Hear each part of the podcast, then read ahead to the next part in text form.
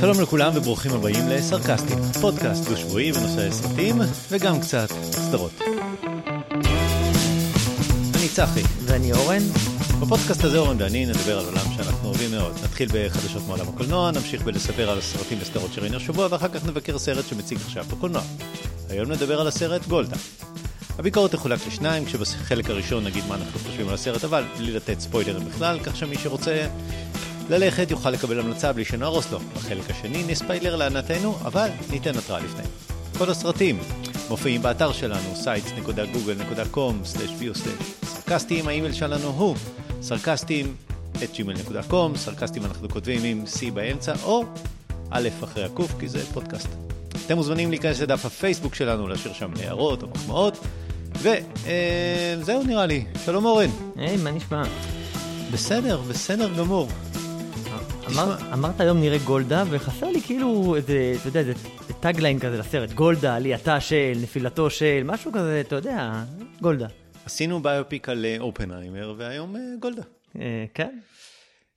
אה, אני רוצה לפתוח בפינה חדשה, שים את, ה- את הבמפר.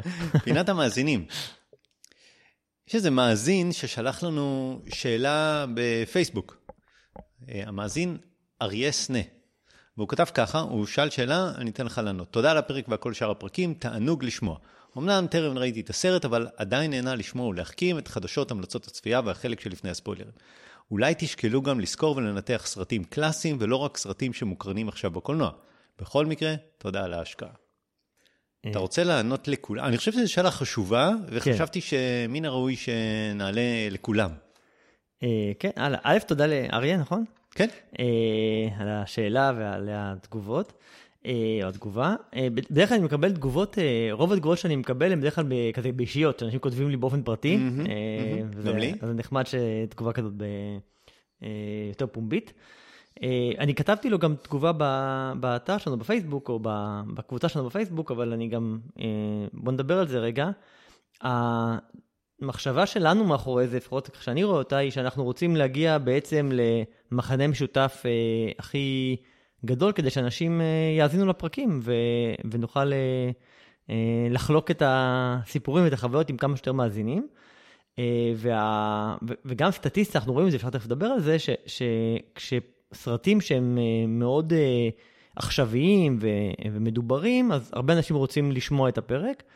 זה פחות נכון לסרטים, אה, לפחות, לא, אני לא יודע, לא חושב שעשינו את הניסוי הזה, אבל לסרטים שהם קלאסיים אבל ישנים, פחות אנשים, להבנתי או להערכתי, לפחות יתחברו וירצו לשמוע מה יש לנו להגיד על מטריקס, או שתיקת הכבשים, או לא יודע מה, אפילו סרטים קלאסיים וטובים וזה.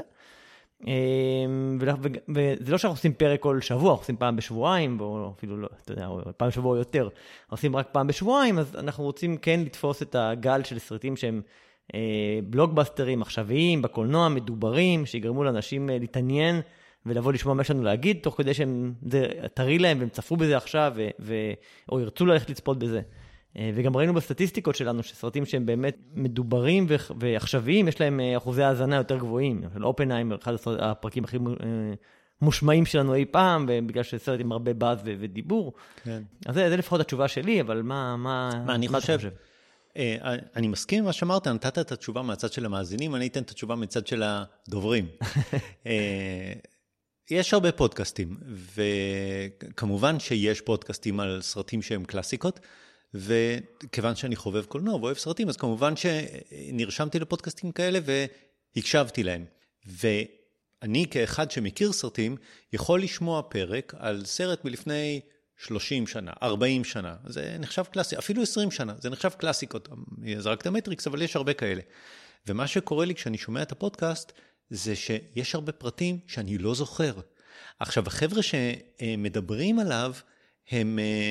אה, הלכו וצפו בו. הם הלכו וצפו עוד בו לקראת כן. הפרק, אז הם זוכרים כל מיני דברים, ולא הייתה לי את החוויה של, אה, כן, זה מזכיר לי. הרגשתי שאני נכנס לשיחה שאין לי כל כך מה, מה לתרום, ו, ולא, זאת אומרת, כשהקשבתי כן. לפודקאסט, וחשבתי לזה שיהיה לי פחות מעניין להקשיב לפודקאסט כזה. ולכן, פחות מעניין אותי אה, לדבר. לדבר על פודקאסט כזה. כן. אז... אה, אלא אם כן היית עושה את ההשקעה של ללכת, אה, יש פרק על המטריקס, היית הולך ורואה. שוב את המטריקס בשביל כן. אה, לבוא טרי לשיחה. בדיוק. כן. טוב, זאת הסיבה. אה, סבבה. אה, תודה, טוב, אבל. אה, שוב אה. אנחנו מזמינים אנשים נוספים אה, כמובן להגיב ולשאול ולהציע, ובסך הכל. אה, הצעה ראויה. מקסימום נגיד להם לא, נכון? אה, מקסימום, כן. יש לי חדשות. יאללה. חולית, זוכר? זה הסרט אה, שאנחנו עוברים עכשיו את המדבר הקולנועי ומחכים לנובמבר שיצא חולית. כן, יש לי גם את החדשה הזאת. אפשר לחכות עוד קצת. הוא נדחה למרץ. מרץ, אה, איזה 24 באסה, למרץ, נדמה לי. איזה באסה. כן. אה, שביתת התסריטאים, השחקנים, כן. זה, וזה כן. מעניין, כי השחקנים כבר שיחקו. הם כבר צילמו אותם, הסרט כבר גמור. אז מה הקטע? כאילו, מה הם דוחים? יש שתי שאלות, יש שתי, שתי סיבות אפשריות. אחת, שאולי צריכים לא reshooting, שאולי יש סצנות שצריכים לצלם אה, מחדש, ואז הם לא לי יכולים. לצלם. לא, כן. יכול להיות, יכול להיות. לפעמים יש? רישוטים ב- לקראת הסוף. אוקיי. אבל תשמע, כבר השביתה היא כבר כמה חודשים. כן. אז יכול להיות שהיו רישוטים. אני לי- אני מתקשה להאמין. אני חושב אבל שהסיבה השנייה... הסיבה השנייה היא שאי אפשר לעשות promotion. כן. אי אפשר לעשות מסיבות עיתונאים, אי אפשר להעלות את האנשים לבמה, אי אפשר אה, לעשות פרמיירות אה, עולמיות אה, מרובות שחקנים. ומסתבר שזה מרכיב מאוד מאוד חשוב בשיווק ובהוצאה של סרט כזה. כן, מה לעשות? הנה, תראה ברבי. כן. אגב, ברבי, הסרט המרוויח של וורנר בכל הזמנים. לקחת לי כבר שתי חדשות, אבל איזה בסדר, כיף, לך על איזה זה. כיף, אני מת על זה. אז את מי הוא עקף? את אה, הארי פוטר. האחרון, אחרון השביעים, אה, כנראה. מכשלות המוות, ואיך שלא נקראו לזה. מיליארד ו-344 מיליון הכנסות, כלל עולמי, אנחנו אוהבים להגיד כלל עולמי. עכשיו, לוורנר יש עוד כל מיני סרטים, אה, גיבורי על, האביר האפל, כל DC, ההוביט. האביר האפל היה השני, כאילו היה כן. הארי פוטר, אחר עבר האביר האפל, עכשיו הוא עבר- עבר את שניהם. מדהים, ברבי, הסרט הוורוד, המרוויח ביותר של וורנר בכל הזמנים. מאוד כן, יפה. כן. טוב, יש לי עוד חדשה אחת קצרה, זה בטוח לא שלי, אבל לך עליה.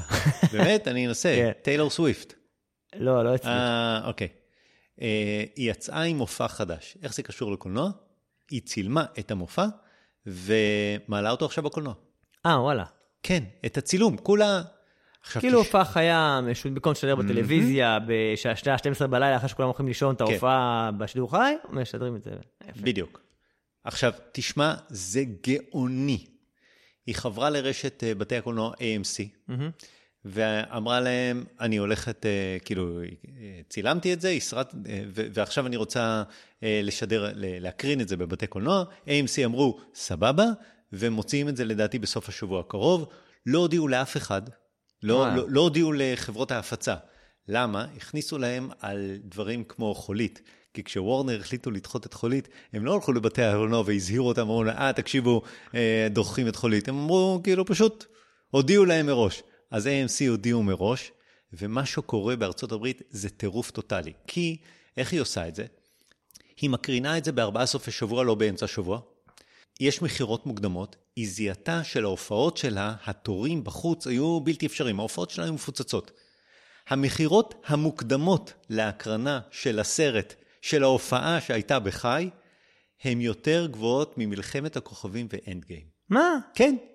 המכירות אותך, היית המוקדמות. הולך לראות הופעה תקשיב, מוקלטת בקולנוע? כאילו, המכירות ל- ל- המוקד- למה? היא הולכת לשבור שיאים. עכשיו, זה לא כמו סרט, כי זה לא הולך להיות uh, מוקרן במשך uh, כל השבוע ופרק זמן ארוך, ארבעה סופי שבוע, וזהו. מהמרים, זהו? כן, מהמרים שהיא תגיע בין 250 מיליון אה, סופי ל-300 שבוע. מיליון. ארבעה סופי שבוע. מהמרים שהיא תגיע לבין רבע, רבע מיליארד ל-300 מיליון. מכלום! זה מהופעה שהיא צילמה את שצולמה. ההופעה שלה, שגם ככה קראת. כן, תקשיב, זה גאונות. שום, אה, שום אה, הוצאות, כן. הפקה, צלם ועורך. עכשיו, איפה הם uh, מקרינים את זה הכי הרבה? בכל האיימקסים, באולפני פרימיום של 20 דולר לכרטיס.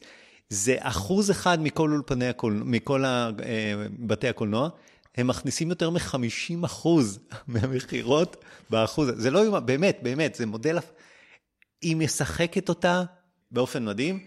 והדבר האחרון, זה אחלה מעבר מקולנוע של בנים, גיבורי על, משימה בלתי אפשרית, לקולנוע של בנות. אז על זה נעשה את הפרק הבא שלנו? על ההופעה של טיילור סוויפט? אה, נשים, ברבי ורוד, בת הים הקטנה וטיילור סוויפט.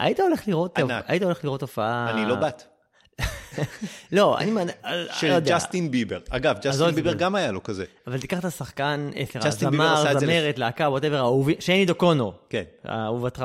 היית, נגיד ועכשיו. יש, אה, לא הופעה, יש אה, צילום של ההופעה שהייתה בבריכת הסולטן שפספסת וזה, בקולנוע. שאלה מצוינת. היית הולך אה, לראות? שמע, אם הייתי יודע שהאולם היה מלא, ושהווייב היה כמו בהופעה חיה, ושכל האולם היה שר ומדליק אה, פנסים, ו... כן, למה לא? למה לא? ומסך IMAX ענק? כן. למה לא? עכשיו, גם ת- ככה רוב האנשים שהולכים להופעה, רואים את הזמר במסכים בצדדים, כן. גם ככה, נכון? עכשיו תקשיב, ג'סטין ביבר עשה את זה גם, ההכנסות שלו היו בערך 130 מיליון. היא הולכת לשבור שיאים שזה מטורף, טיילור סוויפט. טוב, מעניין, נמשיך לעקוב. איזה חדשה כיפית. טוב, לי, לי היה, אה, היה לי עוד משהו קטן, אני רק תיקון מפעם שעברה, אתה זוכר שדיברנו על, אה, דיברתי על בלו ביטל, ואמרתי שאני לא יודע איך קוראים לבחור שמשחק את, ה, את הבלו ביטל, שקוראים, זה מקסיקני, וקוראים לו כן. XO, LO, ואמרנו חולו, ו... אז זה שולו. אקס אה, אוקיי. במקסיקני זה שולו, וגם ידעתי את זה בדיעבד, אבל בסדר, אז קוראים לו שולו מרידו אניה, ולא זה, אז סתם תיקון של פעם שעברה. והיה איזו נקודה, שמעתי את הפרק הקודם שלנו, ופתאום עלתה לי איזו נקודה שרציתי להתייחס אליה. היה לנו איזה דיון קצר על, על זה שחשיבות הסיפור, שסרט הוא מהמם. בעצם בא לספר סיפור, זה היה קצת טענה נגד הגיבוריאל והסיפורים וזה, ושהסרט הקודם, חיים, חיים שלמים, הסיפור שלו. וכששמעתי את זה, קצת צבעתי להגיד שסרט זה לא רק סיפור, כאילו, נכון שבסופו של דבר הוא בא לספר משהו, אבל uh, בניגוד לספר, שבו הסיפור הוא המרכיב הכמעט יחיד של המדיום, בקולנוע יש הרבה דברים מעבר לזה, שהם באים לשרת את הסיפור, זה נכון, אבל הצילום, התפאורה, המשחק, הבימוי, העריכה, גם בספר יש עריכה בסדר, הם, הם, יש להם, אני חושב, רבדים נוספים שהם עושים את הקולנוע משהו, אז, אז כאילו, אני חייב שזה קצת רדוקציה להגיד שהכל הוא סביב הסיפור. אה, הוא ברור שהוא חשוב, והכל זה דרכים לספר את הסיפור, אבל אני חושב שזה אפקטים וכולי, אני חושב שיש מעבר לסיפור. כן, נכון. אה, ואני רגע רוצה התנצלות. אמרתי, נחליף תפקידים. לי יהיה חדשות, אתה תיתן ראשון היום את ה... מה ראית בשבועיים האחרונים. אבל הרמת לי כל כך שאני חייב להגיד מה אני ראיתי בשבועיים האחרונים, כי אי אפשר. אה, זה לא סגווי, אנחנו מדברים על אותו נושא. זה נכון, בקולנוע יש יותר. אבל אם הסרט יהיה מדהים מבחינת צילום, מבחינת האפקטים, מבחינת משחק, מבחינת הכל, אבל לא יהיה בו סיפור, זה פשוט לא יהיה מעניין. לא, זה, זה בסדר, לא אמרתי שהסיפור לא חשוב. זה, זה, זה, זה, זה המרכיב הכי חשוב, כי לפעמים, גם אם האפקטים לא כל כך טובים, וגם אם אה, את הסרט צולם, לא- אפילו לא באייפון, יש את הסרט הזה עם המכונת אה, כביסה שהם אה, עוברים בזמן, סרט שצולם באיזה 5,000 דולר, כאילו זה היה להפיק את כל הסרט. והשחקנים הם כאלה, שלושה חברים שהחליטו לצלם סרט. אבל הסיפור הוא מעניין, זה סרט ש, שמצליח. ואני חושב שהסיפור הוא המרכיב הכי חשוב מעבר. עכשיו, אני לא אומר שהדברים האחרים הם לא חשובים, בהחלט חשובים. למשל, השבוע ראיתי את הסרט פיג. סרט מ-2021, שיצא כן. ב-2022 בגלל הקורונה. שדיברנו עליו בעבר ניקולס גם. קייג', אה, שבדרך כלל עושה את התפקידים של אה, גונזו, של אה, המ- המתופף, או לא גונזו, גונזו לא, זה לא המתופף. "אה, זה ניקולס קייג', ואחת לכמה שנים, אנימול זה בתופף. אנימל, כן. אחת לכמה שנים הוא מוצא את הסרטים האלה, שהוא עושה סרטים, תקשיב, מדהים. וזה סרט נהדר, ובחרתי אותו כאחד מחמשת הסרטים הכי טובים בשנה שעברה. וראיתי אותו, עכשיו, אני, למרות שהוא היה שנה לפני, סתם. לא, הוא יצא ב-2022, היו לי טעויות אחרות. למה הסרט הזה כל כך מדהים בעיניי וכל, וכל כך טוב? כי הוא לא מספר את כל הסיפור. אין שם אקספוזיציה, אין שני אנשים שעומדים ואומרים לך, אתה זוכר שלפני שלושה חודשים סגרת את המסעדה? אין דבר כזה. מראים לך שני אנשים מדברים, ואתה לא יודע את הרקע, כי, כשש... כי כשאני ואתה מדברים, אני לא מספר לך מה עשינו ביחד לפני עשר שנים, כי אנחנו יודעים את זה. אז אותו דבר, כשהסיפור מסופר נכון ואמיתי, ואתה לא יודע מה קרה לפני עשר שנים, אז ישבתי עם טלי, וראינו את הסרט, וכמו בספר, שאתה קורא ספר ואין לך את הדמויות מול העיניים, ואתה צריך לדמיין את הדבר הזה. מה, מה הקסם בלקרוא ספר? שאתה מסריט נכון. את הסרט בראש. במוח. הדמיון שלך עובד שעות נוספות. ופה ראינו את הסרט, והדמיון שלי עבד שעות נוספות, המצאתי כל מיני דברים. כן, זה בגלל, זה הבן שלו, לא זה הבת שלו, והוא נתן לה את המסעדה לפני כי הוא החליט לעזוב. עכשיו, לא מספרים על זה כלום, וטל אומרת, מה, רגע, אמרו את זה? אמרתי, לא, סתם המצאתי, נראה לי שזה נכון, אבל אי אפשר לדעת, אף אחד לא אומר לך. איזה נכון. כיף זה שהדמיון עובד שעות נוספות בלראות את הסרט. וזה לא שאני לא מסכים איתך, אבל אם הסיפור הוא טוב, נכון, בפיג יש הכל, יש צילום נהדר, וניקולס קייג' משחק נהדר, ו... והמוסיקה טובה. סרט, סרט של סיפור אהבה בין חזירה ו... ואדם. ואדם. באמת, מי שלא ראה את Pig, זה, זה אחד הסרטים הכי טובים משנה שעברה, רוצו לראות. לא, storytelling זה מאוד חשוב. כן. אתה יודע, יש גם סרטים שאתה מאוד נהנה מהם, אפילו שלפעמים הסיפור קצת חלש, עדיין אתה יכול מאוד מאוד ליהנות מהסרט, אם יש בו כן. פעולה טובה ואפקטים טובים, אתה אתה יודע, ביניהם ברמה אחרת, אבל... כן. נכון. בסדר, נכון, אנחנו מסכימים, אני חושב, נכון, אבל. אה, בסדר. בסדר. טוב שהעלית את זה. כן. בוא נעבור למה אתה ראית, כי זה לא... רציתי שתתחיל בך, אבל יאללה, אה, יאללה. אמרת לי, טוב, אתה חייב לדבר על פיג. אה, אז ראיתי כמה דברים.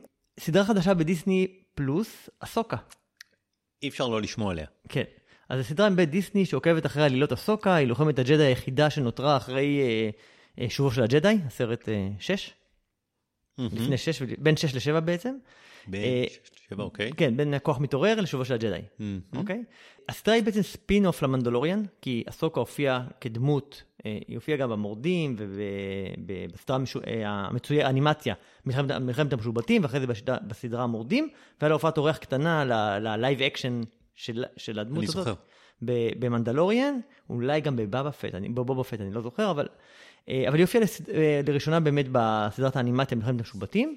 היא הייתה בת חסותו של אנקין סקייווקר, לפי המיתולוגיה הסטאר וורסית. כלומר, אנקין, הוא בעצם אימן אותה בפריקוולים. אה, הוא- לא ראו את זה, רק, אה, אתה יודע, זה, לכאורה שם זה היה המקום שהיא אה, חונכה בו.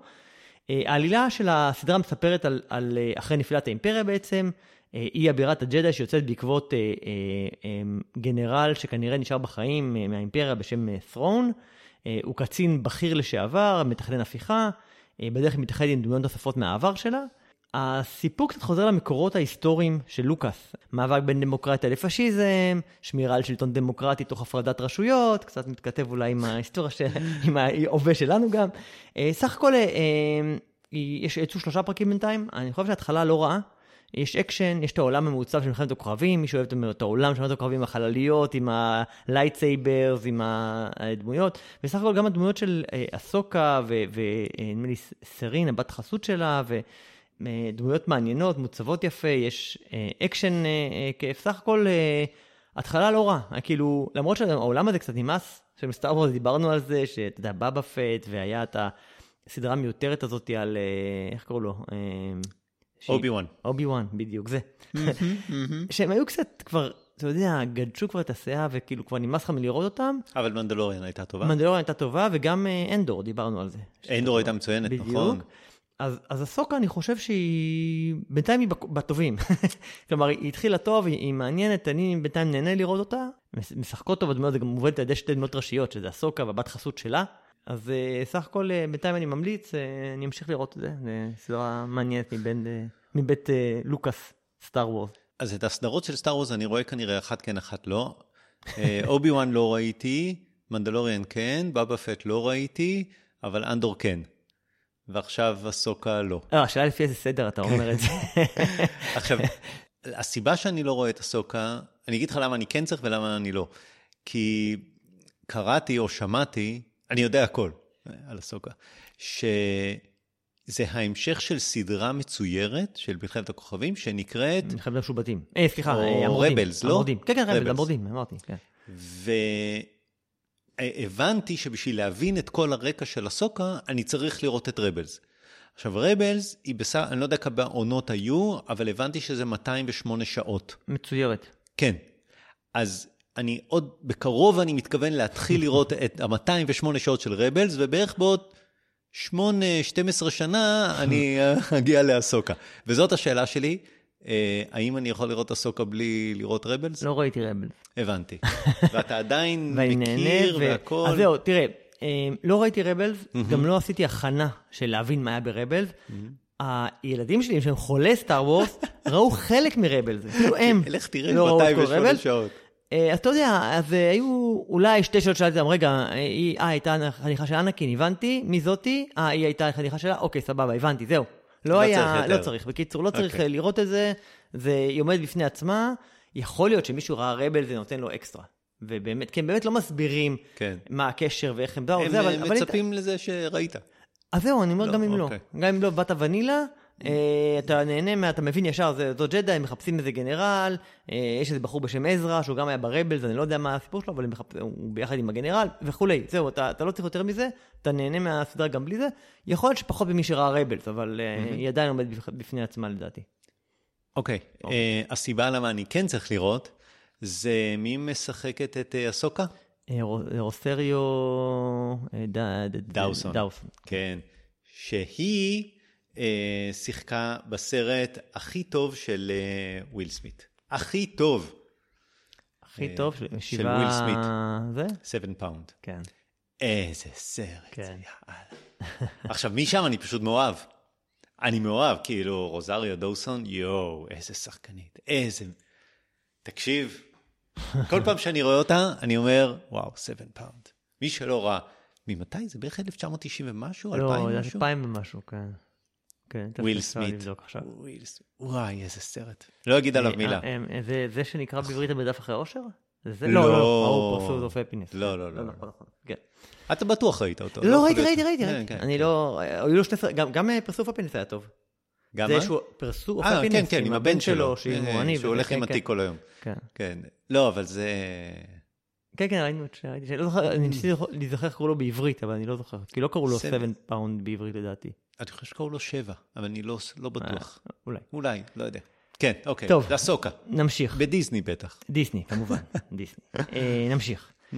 רצינו פעם לעשות main review על אה, נגעת נרצחת, או באנגלית... מה זה אה, רצינו? כשאתה אומר רצינו, זה אתה ו... אני ואני ואני. אוקיי, לא, דיברנו על זה תולעים. פעם, חשבנו, חשבנו על זה. אוקיי.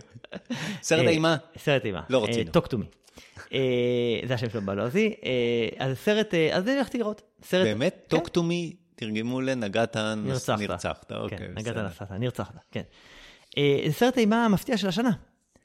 כי זה סרט אוסטרלי, הוא חדש, הוא מדובר, אה, אמרנו, קוראים לו Talk to Me באנגלית. הסרט מדבר על איזה יד שהייתה שייכת כנראה לאיזה מדיום עוצמתי, לפני שהיא איכשהו נכרתה ולא יודע מה, שומרה.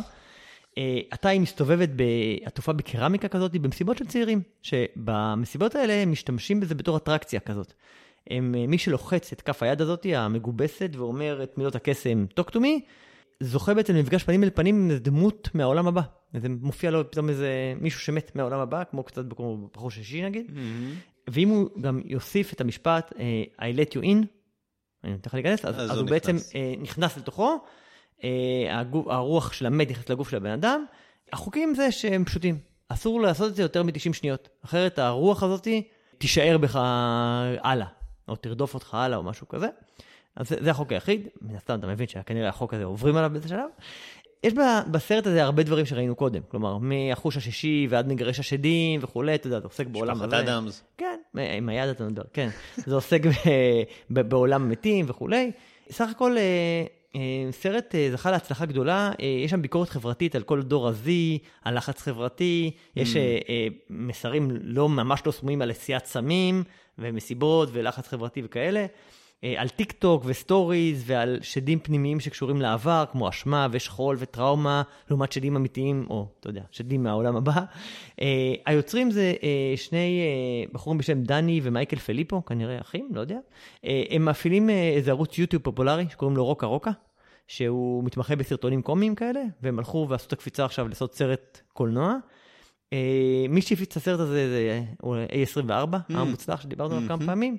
Uh, הסרט הזה גם, כמו חיים אמיתיים לפניו, שדיברנו פעם שעברה, חיים שלמים, שדיברנו פעם שעברה, uh, כיכב גם בפסטיבלי ברלין וסנדנס, וזכה לפופולריות משם. סך הכל סרט אימה מהנה, הוא מפחיד במידה מסוימת, יש בו סצנות גור קצת מטרידות, אבל סך הכל כיף שיש עוד סרטים כאלה, סרטי אימה קלאסיים כאלה, מאוד נחמדים, ממליץ. מי שאוהב סרטי אימה, ממליץ. קצת כמו שהיה שנה שעברה, זה גם סרט שאהבתי, שאתה שנאת אותו, שהלכנו לראות עם ג'וני דפ, אתה זוכר?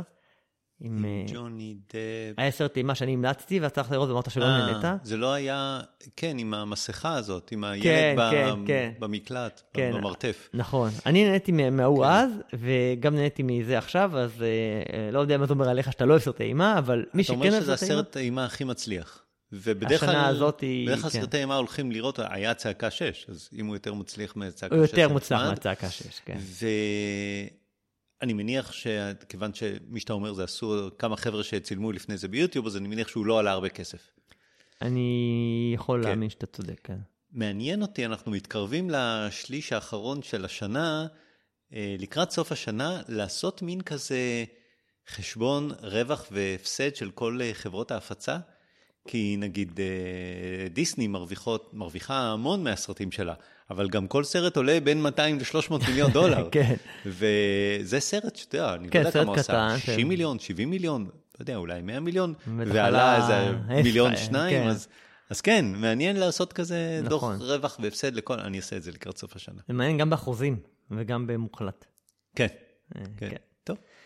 טוב. סרט, אח... אה, יש עוד שני דברים שאני מדבר עליהם, בואו נדבר מבחינת סרטים, יש עוד סדרה וזה, אבל על סרט אחרון שראיתי, אה, אני אתן, אני אתחיל רקע, לפני שאני אגיד לך מה הסרט. מהמם. יש לי שני תקופות בחיים שהיה לי חורים קולנועיים. אוקיי, בצבא, אוקיי, אז שלוש, תקופות בחיים. לא, בצבא לא היה לי חור קולנועי, כי בצבא יצאתי, אתה יודע, פעם ב... לא יודע מה, שבועיים שלושה, הייתי משלים בסופי שבוע סרטים. גם אני הייתי הולך לקולנוע ונרדם. אוקיי. כן, אבל אני חושב שלא היה תקופות ארוכות שלא ידעתי, אתה יודע, סרטים שרציתי לראות ולא ראיתי. הייתי רואה, אוקיי. נכון, לא כל שבוע, אבל לפעמים הייתי הולך, עושה הרבה פעמים דאבל הדרס בסופי שבוע, ורואה אני שניים הייתי ביחד. יושב בקולנוע חמש דקות, הסרט היה מתחיל והייתי ישן, לא ישנתי כל השבוע. לא, אז הייתי ישן לפני, והולך לסרט, לא. ורואה אה, שניים ברצף, בשעה 10, בשעה 12, אתה יודע. אוקיי. אה, אבל מתי שכן היה לי חור בטיול אחרי צבא, אוקיי. הייתי, לא הייתי, אתה יודע, חצי שנה, ויש לי חבר טוב, גיא, שביקשתי ממנו, ש... זה יישמע מוזר, אני מודה, מודה. אה, ביקשתי ממנו שישמור לי בעיתון שבעה לילות, אתה זוכר בשבעה לילות פעם, בידיעות אחרונות בשבעה לילות, היה מה שאין היום, בעמודים הסופיים של העיתון, היה את כל ה... כרזות. כרזות של הסרטים שיצאו, כל הפוסטרים של הסרטים שיצאו, אה, ואת הלוח הקרנות באיזה בית קולנוע, איזה כן. סרט, ככה היינו יודעים איפה, מה משוחק איפה וכולי, נכון? אתה זוכר את זה? אה, ואני ככה הייתי עוקב אחרי הסרטים שיוצאים, ומה זה? ביקשתי ממנו שישמור לי את העיתונים מהחצי שנה שאני לא אהיה, את הסופי שבוע, שבעה לילות, שאני אוכל לחזור ולראות מה הפסדתי. אה, גיא התעלה על עצמו, הוא עשה לי שתי מחברות. מה אתה שהוא- מדבר? הוא אה, חתך, גזר את כל הכרזות. והדביק לי אותם כרונולוגית עם תאריכים של ענק. כל הסרטים. יש לך את המחברות? יש לי את שתי המחברות האלה. יואו. כן, הן פה ארוזות. אה. מטורף. אה, חזרתי, זה היה לי הפתעה מדהימה, כל המחברות עם כל ה... יכולתי לראות בדיוק מה הפסדתי וכולי. אז זה היה תקופה אחת שהיה לי חור קולנועי אחד. יש לי וידוי, אבל כאילו, אף אחד לא שומע? אף אחד לא שומע. עשיתי עוד, גם לי יש שתי מחברות. וואלה. על... אתה לא תאמין. אתה לא תאמין, כי אתה מכיר אותי אי אלו שנים, בערך 30, על קבוצת כדורגל. לא נכון. בחיי. מכבי נתניה. מה? שנתיים. אתה היית אוהד של מכבי נתניה? שנתיים. מה, ראית את גזירי אה, עיתונים. מ- מכנס, את גדי מכנס ועודד דוד מכנס? לביא, אה, איך קראו לו? גריאני. אה, מכנס זה שני אחים, זה כן, גדי גדי ועודד. תקשיב, כל נתניה ועוד שבוע, 15? זה? כל, ב- בטח מה, לא כל מאמין. שבוע הייתי גוזר ומדביק ו... שנתיים, וואי, כן. יש לי חבר טוב, דודו, שהיה גם מטורף. אין לי את. המחברות יש לו, האלה. פנ- היה לו, הוא היה כותב בפנזין של הזה, וואי, אני לא מאמין שהיית אוהד של נתניה, אלוהים אדירים. ילד מסביון. טוב, אוקיי. עכשיו, עד, עד עכשיו הייתי בארון, תראה, הוצאת אותי, אלוהים אדירים, אני מוחק את זה מההקלטה. יואו. אני אני לא יודע אם אני יכול להמשיך אחרי זה. טוב. אוקיי, זה היה חור שלי בהשכלה. אה, רגע, סליחה, עברנו אני- שלוש תקופות, כן. נחזור. אז אני אחזור לתקופה האחרונה. אה, אתה זוכר שהייתי ברילוקיישן, 2003 עד 2006. כשהייתי ברילוקיישן, אז אתה יודע, אז לא באמת, הייתי בארצות הברית, לא התנתקתי מעולם הקולנוע, ראיתי כל הסרטים וזה, אבל בארצות הברית יש בעיה. בארצות הברית יש רק סרטים מסוג אחד, אמריקאים. לפחות אז, אולי היום זה קצת נפתחו יותר לעולם, אבל כן. סרטים בינלאומיים, בארץ יש הרבה סרטים בינלאומיים, מישראלים, דרך, אה, אתה יודע, צרפתים, אה, איטלקים, אה, בריטים וכולי וכולי, שדיברנו גם לא מעט כאלה במהלך הפודקאסט שלנו. בארצות הברית, היום זה כבר נגיש עם נטפליקס והכל וזה, אבל פעם זה היה נדיר נורא, הייתי צריך ללכת לפסטיבל קולנוע בינלאומי שקורה פעם בשנה בניו יורק בשביל לתפוס סרט זה, ולכן כל הסרטים הבינלאומיים של התקופה הזאת נמחקו לי. והשבוע, או גיליתי לפני שבוע, שבוע וחצי, גיליתי שהיה סרט מאוד מדובר, קוריאני, אה, שנקרא שבעת צעדים בעברית, ואולדבוי באנגלית. שמעת עליו? לא. לא, לא מזכיר, אבל זה היה לפני הרבה שנים. זה היה ב-2003. כן, 20 שנה. כן, אבל אני מילה שרת בארצות הברית ולא שמעתי עליו, והשבוע שמעתי עליו שסרט קוריאני מ-2003, הוא נחשב סרט פולחן פורץ דרך. הוא מבוסס על איזה אה, מנגה יפנית. העלילה מדברת על אה, בחור בשם אוד דסו, שנחטף ונכלא בחדר מלון למשך 15 שנה. אחרי 15 שנה הוא יוצא לחופשי ומחפש נקמה במי שכלא אותו. הבמאי זה במאי קוריאני ידוע, קוראים לו פארק צ'אן ווק, כאילו, היום כן. הוא ידוע. הסרט הזה מתואר כרכבת הרים קולנועית שנעה בין הווה לעבר, בין מציאות להזיה. אה, הוא, הוא מערער את תפיסת המציאות של הגיבור ושל צופיו. אה, זה אני מקריא פה מה review שהיה נכתב בפסטיבל קולנוע בירושלים כשזה הוקרן אז. אה, זהו טור דה פורס קולנועי שזכה בצדק בפרס הגדול של פסטיבל כאן 2003. אוקיי. Okay. אוקיי? Okay? אז זה הסרט מאוד מאוד מדובר וכו', ושמעתי, אמרתי, מה, בכלל לא שמעתי על הסרט הזה, איך זה יכול להיות? אני צריך לראות. אז הצלחתי לה, אה, אה, להשיג אותו. לשים את ידך עליו. לשים את ידי עליו, כן. אה, דרך אגב, קשה להשיג אותו, או, או לקנייה, או אפשר בנטפליקס, ב-VPN, בקוריאה. אין במקום אחר. אני לא מבין, מה, עשית כל כך מאמץ? כי כן. פתאום נתקלת בו? כי נתקלתי ואמרו לי שזה סרט כל כך מדובר, וכולם אוהבים okay. אותו, אוקיי. והוא סרט... זה נחשב אחד מסרטי הנקמה הגדולים, וחלק מהטרילוגיה של פארק צ'אן ווק, הבמאי הזה עשה טרילוגיה של סרטי נקמה.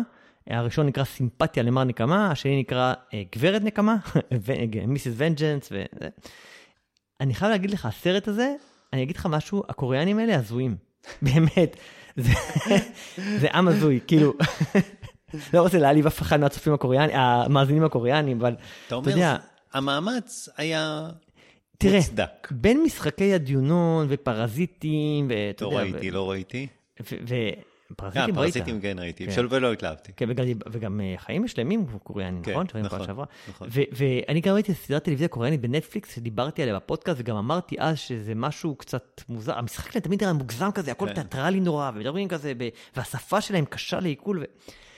הסרט הוא שילוב של טרנטינו, שדרך אגב גם היה אחד השופטים בפסטיבל כאן שנתן לו את הפרס, ושל דיוויד קרוננברג, כאילו אם תחשוב על הבמאי, אתה יודע, האמריקאי שעושה דברים אוונגרדיים ומוזרים לחלוטין, שדיברנו גם על זבוב mm-hmm, וכאלה. Mm-hmm. זה נראה כמו שילוב של, של שני יוצרים כאלה, הוא גם יצא סמוך לקיל ביל, דרך אגב, הראשון, הסרט הזה. קשה לי להמליץ עליו, הוא פשוט, הוא סרט, לא, אני אגיד לך, הוא סרט קשה לצפייה. Okay. אוקיי. יש שם גור ואלימות שהיא ריאליסטית וקיצונית ואפלה, כאילו, אתה יודע, טרנטינו אוהב אלימות אה, קיצונית, אבל טרנטינו עושה את זה מוגזם כל כך, שזה מבדר. אתה יודע, יש דם משפריץ וזה, אתה לא יכול, לא מתייחס לזה. פה האלימות היא, היא קשה והיא ריאליסטית גם. זה לא שזה, אתה רואה דם משפריץ וקיצוני, ו... אז זה קשה לצפות, זה, זה גור קשה. אה, וגם התכנים הם, קש, הם קשים, יש שם גילוי עריות, ויחסים חולניים בין אנשים, וכאילו, דברים שכאילו, what the fuck, כאילו, זה, זה באמת אה, קשה לצפות. אני. צריך לדעת מי המליץ לך על זה. כאילו, אתה צריך לדעת, לא, לא להקשיב לו יותר. אה, אז זה היה בפילמקאסט. נחמן אינגבר. לא, בפילמקאסט ראיתי את זה. 20 שנה? אה, לא, דיברו על זה לאחרונה, כי זה יצא עכשיו ב digitally remastered. לכבוד 20 שנה לסרט הפורץ הדרך, הוציאו אותו מחדש בקולנועים בארצות הברית, בעותק אה, digitally remastered, ואז דיברו עליו. Hmm. וגם ראיתי ביקורות עכשיו בעקבות זה, עשו עליו, יש עליו יוטיובים על הסרט הזה עכשיו, ש... וגם uh, עשו עליו כתבה לא מזמן באחד האתרי אינטרנט, 20 שנה ל... וכולי, אז, אז זה נהיה מדובר בשבועיים האחרונים בעקבות זה. Uh, תראה, יש שם הרבה דברים טובים גם, כן? העשייה הקולנועית מרהיבה, יש שם תעוזה, יש שם סצנות אלימות uh, מדממות, יש שם רפרור לסיפורי אדיפוס של סקספיר, uh, אתה יכול כבר, אמרתי, גילוי עריות וכאלה. אבל הסרט, אתה יודע, הוא אגרוף בבטן, הוא נוגע בהרבה נושאים כמו זיכרון ומה מניע אותנו, וצדק וגורל וסבל.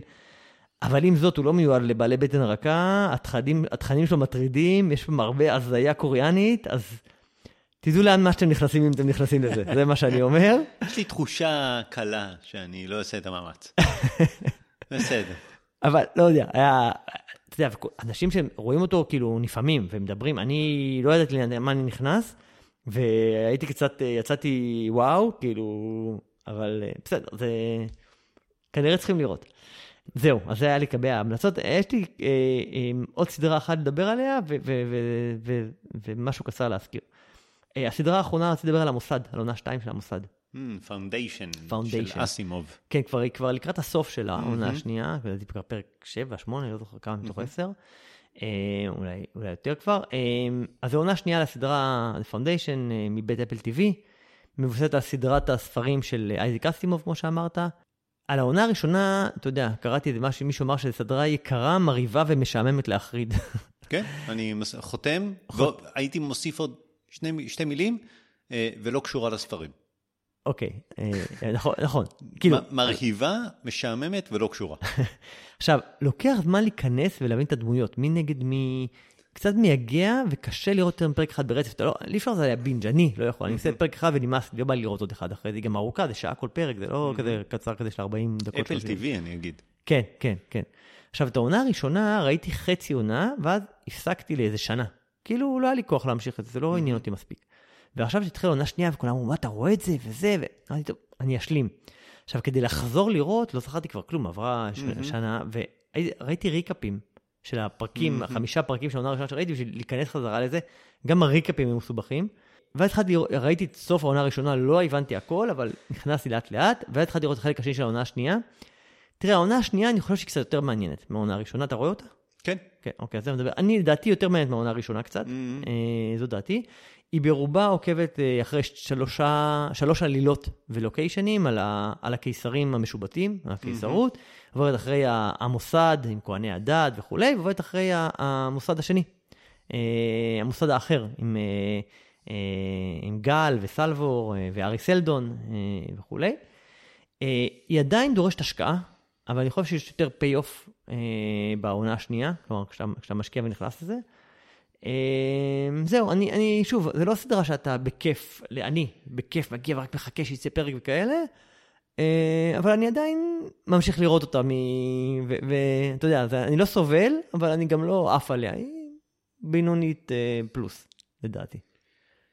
אה, מעבר לזה שהיא מאוד משעממת ומרהיבה, אני, אני ממש, אני רואה אותה, כן. צופה בה, ואני מאוד מתקשה עם ה... הסתה מה... מהספרים. מהספרים. כי אני, זה, אלה היו ספרים שמאוד מאוד אהבתי. ואני קצת אשווה את זה לבלייד ראנר. קודם ראיתי את הסרט, ואחר כך קראתי את הספר. כי נתקלתי בספר של פיליפ קיידיק אחר כך. וואלה. וכשקראתי את הספר הופתעתי. בלייד ראנר, הגדרתי אותו פעם כ- כסרט שהכניס אותי לעולם הקולנוע. ורידלי סקוט, אני לא יודע כמה פעמים ראיתי אותו. עשרות, עשרות פעמים. אריסון פורד, אני זוכר את כל הסרט בעל פה, פעם אחרונה בטח ראיתי אותו לפני עשר שנים, חמש עשרה שנה, ואני יודע לצטט, הוא נכנס, ושון יאנג הרובוטית, אה, לא יודעים שהיא רובוטית, מקבלת את פניו, ואז הוא רואה ינשוף. והוא אומר לה, is it artificial? אז היא אומרת לו, of course. ואז הוא אומר, must be expensive. בספר, שנקרא The, the Android's Dream of Electric Ship. לגיבור יש אה, כבשה אלקטרונית, רובוטית בבית. למה? כי הוא מהמעמד הנמוך, מהמעמד הנמוך ואין לו כסף אה, לקנות כבשה אמיתית. וכל מה שהוא רוצה בחיים זה שתהיה, שתהיה לו כבשה אמיתית. כי היא נורא נורא יקרה. לא כבשה אלקטרונית. כן. ובסרט יש את הינשוף האלקטרוני, כן. והוא אומר לה, must be expensive. זה כל כך צורם, ה... כי, כי בספר זה בדיוק המשמעות, בדיוק על זה סובב הספר, העובדה שהוא מעמד המעמד הנמוך והוא נורא נורא רוצה את הכבשה האמיתית. מדברים על זה המון, הפוך לגמרי. במוסד, למוסדאים, לאלה מטרמינוס מהמוסד, הם אה, מעבר לזה שמייצרים, כותבים את האנציקלופדיה גלקטיקה, יש להם, אה, הם הביאו איתם את כל הטכנולוגיה, הם מגורשים אה, טרנטור ממרכז הגלקסיה, מהאימפריה, ו, והם לוקחים איתם את כל המדענים בעצם מגורשים, והם מייסדים את המוסד הראשון, והם לוקחים איתם את כל האלקטרוניקה ואת כל המדע. והעובדה שיש להם את כל המדע מאפשרת להם לייצר מסחר בקצה הגלקסיה. ואחד mm-hmm. הדברים שהם סוחרים בהם זה כורים גרעיניים קטנים, שמאפשרים להם אה, שדה כוח אה, מגן, שדה מגן, בגודל של בן אדם. זאת אומרת, יש לו טבעת כזאת, הוא שם את זה עליו, ויש לו שדה שמגן עליו. כן. ואחת האמירות שם זה שזה כל כך מתוחכם, הכור הגרעיני, הם הצליחו למזער אותו כל כך קטן, שהאימפריה הדועכת כבר לא מסוגלת לייצר כזאת טכנולוגיה. הקיסרות כאילו. כן. הקיסרות, אין להם טכנולוגיה כזאת, רק למוסד יש כזאת טכנולוגיה. עכשיו, איך זה בסדרה? לקיסרים לקיסר יש, יש כזה. זה, כן. עכשיו, הפ... זה, על זה הסדרה, על זה האסנס של הספרים, ובסדרה לוקחים את זה בנונשלנט והופכים את כל הסיפור, ואני לא יכול לראות את זה. ואתה זה רואה. ממש, כן, זה ממש מקשה עליי. אני לא, זה לא שהתסריטאים לא כן. היו יכולים לבנות את הסיפור, אבל, אבל לפחות אל תהפכו את זה על, על פיו, כאילו, זה ממש מציק. למה בלייד ראנר לא הציק לך באותה מידה? זה כן, כל פעם שאני רואה את זה אני אומר, זה הפוך ממה שפיליפ קיי דיק התכוון אליו, זה הפוך ממה שהוא התכוון. זה לא שהסרט לא טוב, הסרט כן. מדהים. אבל לא היה צריך, זה סתם, זה משפט שמכניס לאווירה. לא היה צריך אותו בכלל. כן. כן, אבל, גם השדה כוח שיש לקיסר, לא צריך אותו בכלל, אפשר להסתדר בלי זה. אבל מה אתה חושב על הסדרה מעבר לזה שזה הפוך מהספרים? כאילו... שזה משעמם כן. ומרהיב. אוקיי. סבבה. טוב, אני רק רוצה משהו אחרון אה, קצר. דיברתי מיני סדרות במשך הזמן, ויש חלק שסיימתי, אני רוצה רק להגיד במשפט אחד. יש... אה, דיברתי לפני כמה זמן על השוטרים, ושמיים אדומים, ושישה אפסים, ו-The other two, אז, אז סיימתי את כל אלה. אה, בשבועות האחרונים לא דיברתי על זה, כי דיברתי על המון דברים בפעמים האחרונות, אבל רק במשפט אחד, אה, אה, מי שעוד רוצה להשלים, אה, אז השוטרים הייתה באמת, אה, אני חושב, סדרה מאוד טובה. שמיים אדומים בדיעבד, אני חושב שהייתה קצת... אה, לא מפתיע. כן, כגודל הפרסומות ב- בכבישים. היא הייתה קצת אה, דרמטית מדי, אה, ישראלית.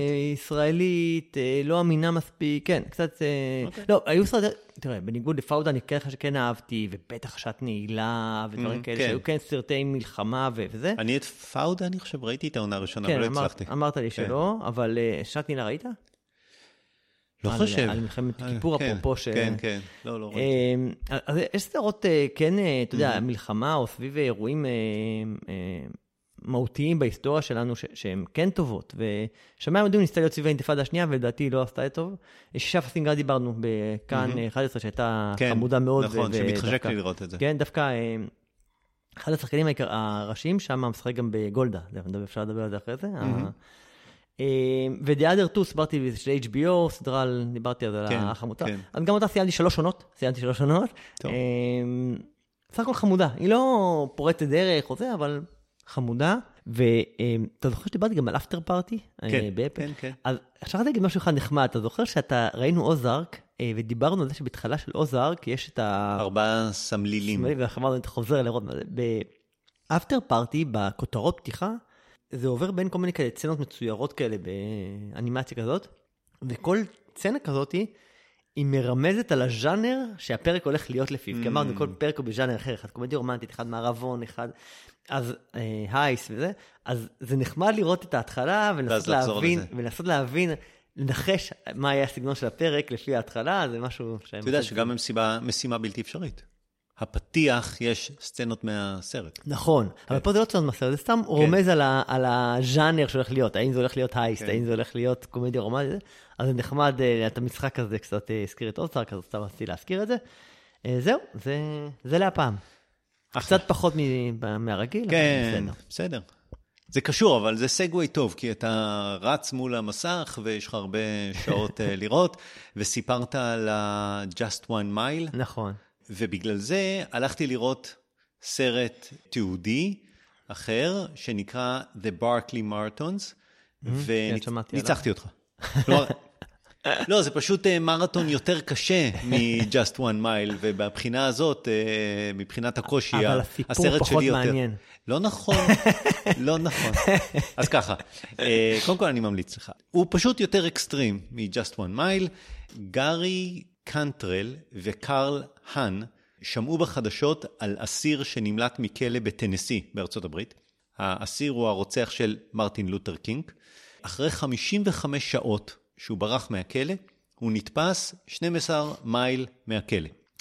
גארי קנטרל אמר לחבר שלו, קרל האן, 56 שעות, אני ב-56 שעות הייתי יכול לרוץ 100 מייל. וככה נולד מרתון ברקלי. גארי הוא טיפוס מאוד uh, מצחיק.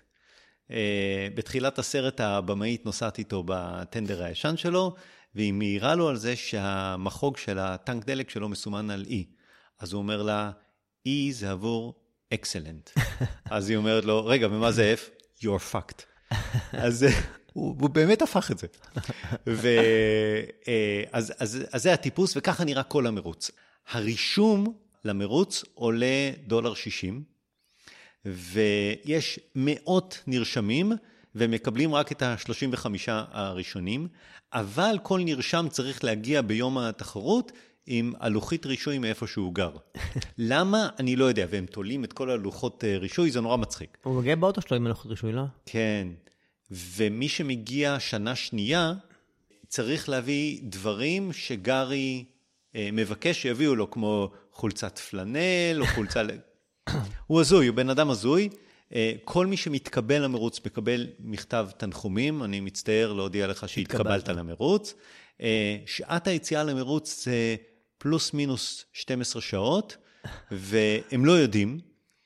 ושעה לפני המרוץ הוא יוצא עם מין אה, קונכייה כזאת, והוא מחצרץ ונותן חצוצרה כזאת, וזה אומר שבעוד שעה המרוץ מתחיל. עכשיו, לפעמים הוא מתחיל בשתיים בלילה, לפעמים בשמונה בבוקר, אף אחד לא יודע. הם לא ישנים בלילה כי הם חוששים שהם לא ישמעו את הקונכייה הזאת. עכשיו למרוץ יש uh, חוקים.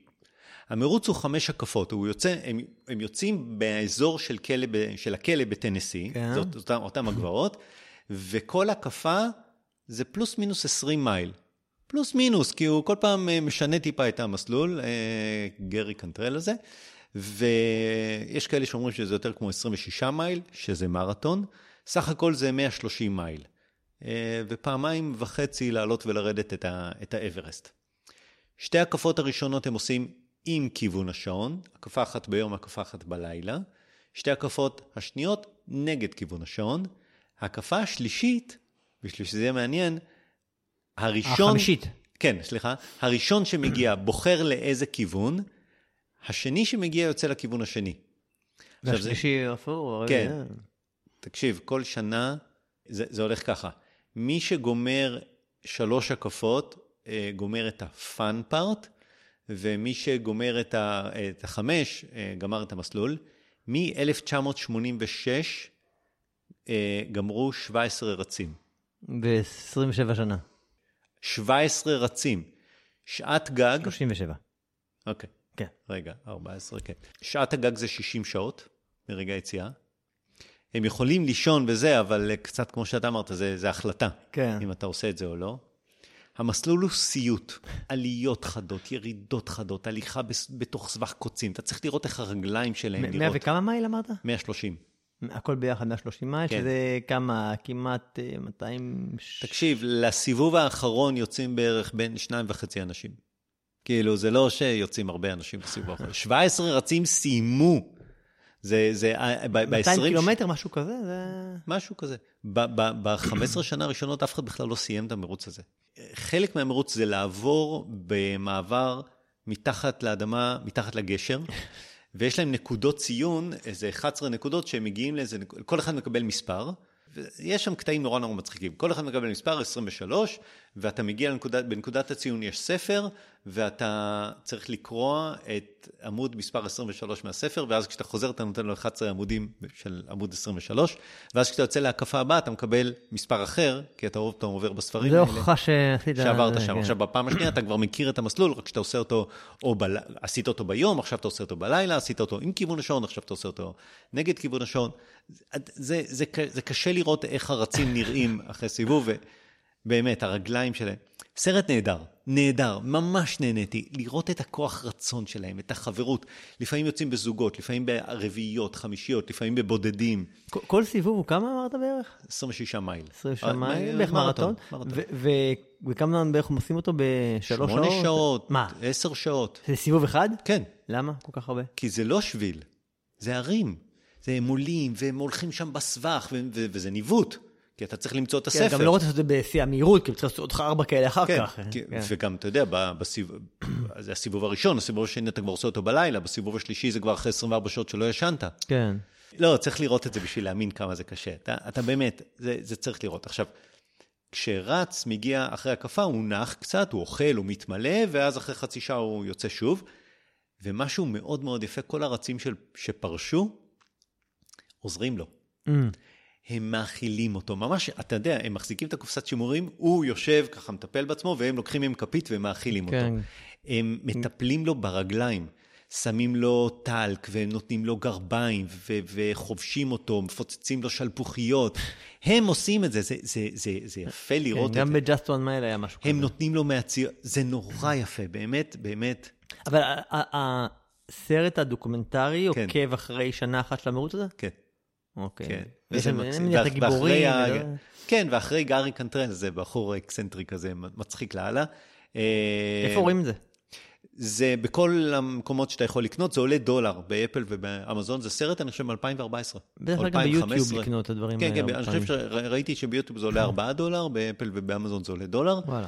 וזה הזכיר לי משהו, כי בסוף גרי קנטרל אומר, כשאתה גומר משהו קל, אין לך תחושת סיפוק. נכון. וכשאתה גומר משהו מאוד מאוד קשה, אין לך תחושה בכלל.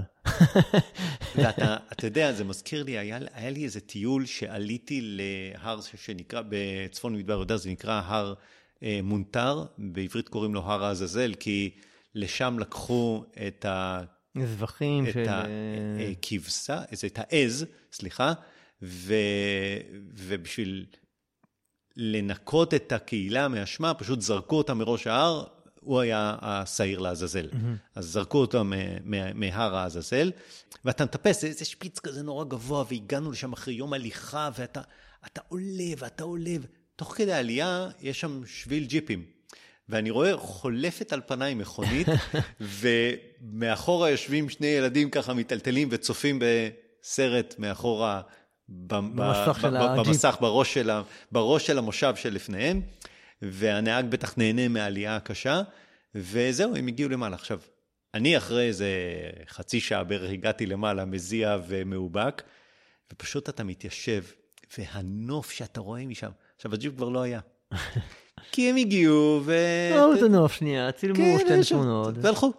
ואני ישבתי שם איזה שלושת רבעי שעה, איזה מקום מדהים. זה אחרת, זה פשוט אחרת. בקיצור, זה ההתענגות הזאת.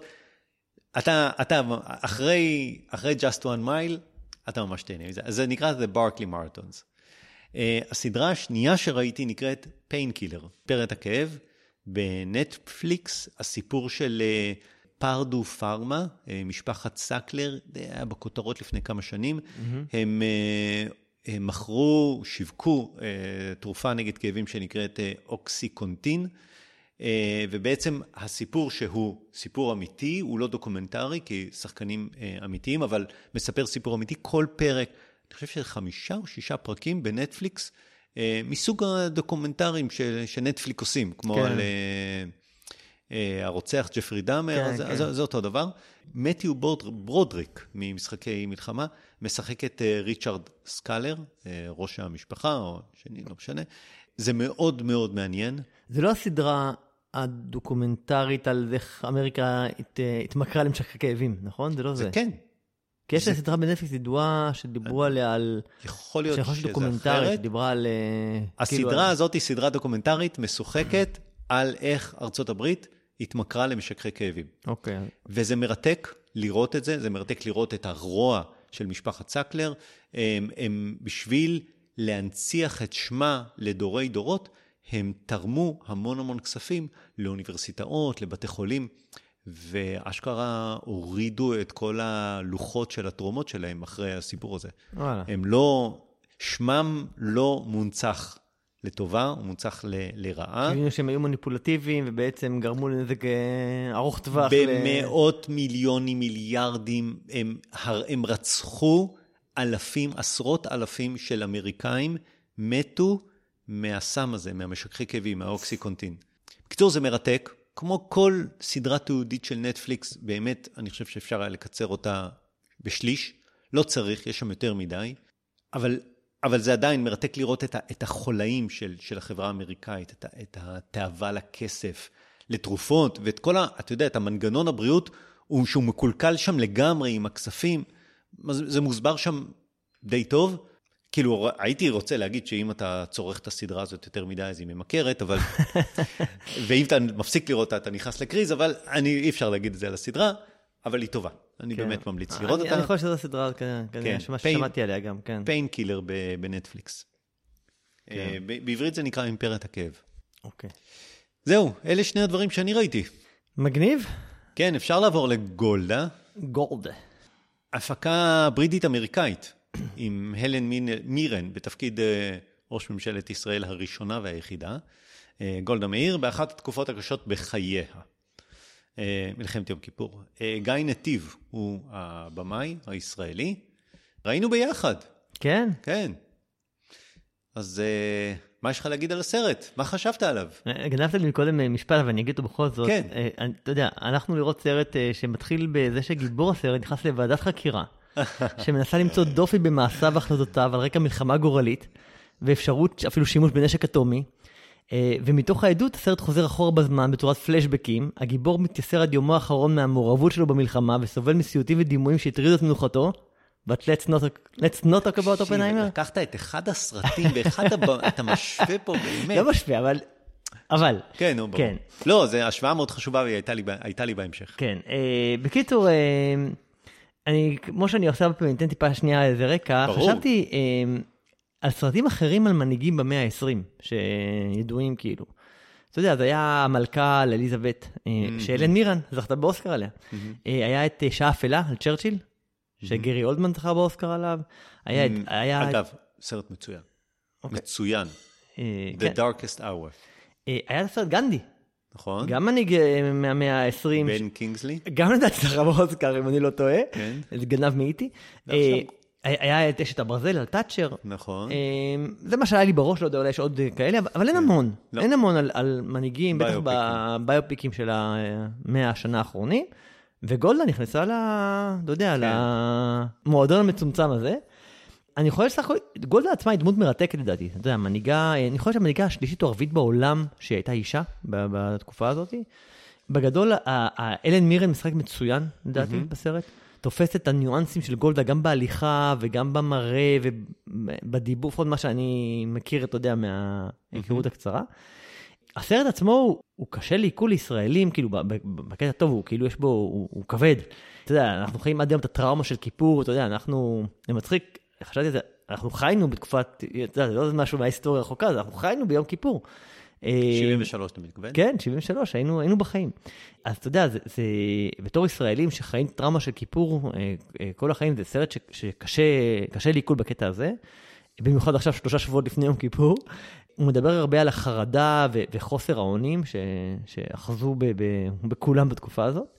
צריך, אני יכול לציין על הסרט שהוא פריזמה מאוד צרה וממוקדת על גולדה בשלושה שבועות של המלחמה, וקצת אחרי, מוועדת אגרנט, ו... ו... אבל, אבל זה, זה לא על גולדה ביופיק, על גולדה מתחילת הקריירה שלה ועד אה, זה, אלא יותר על, ה, על גולדה בשלושת השבועות של, של המלחמה. זה מזכיר לנו לסרט כמה שהמדינה הייתה קרובה אה, אה, לחורבן, או לפחות האמינו בזה, בטח בתחילת המלחמה. אה, אני לא, ניסיתי לחשוב אם הסרט הזה יעניין אנשים בעולם מחוץ לישראל, או mm-hmm. מחוץ ליהודים, אולי בארצות הברית גם.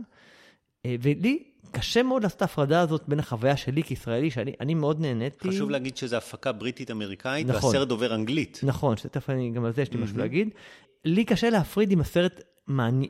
אותי הוא עניין, והיה לי חשוב, ואני חושב שהרבה מזה הוא, הוא בגלל שאני ישראלי שחי את, ה... mm-hmm. את השיח ואת יום כיפור כל שנה וכולי.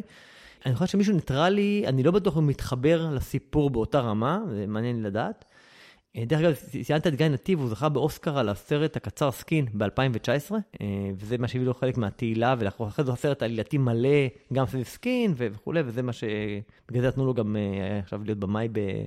מה זה נתנו לו? יש לו מספיק אפשרויות לגייס כסף ולהריץ את הפרויקט הזה. יש ביקורת בעולם על זה שהסרט הוא, הוא מאוד ציוני ופרו-ישראלי, דרך אגב. שהוא מציג את ה... מוציא את הישראלים טוב. בצורה מאוד טובה, כן. כן.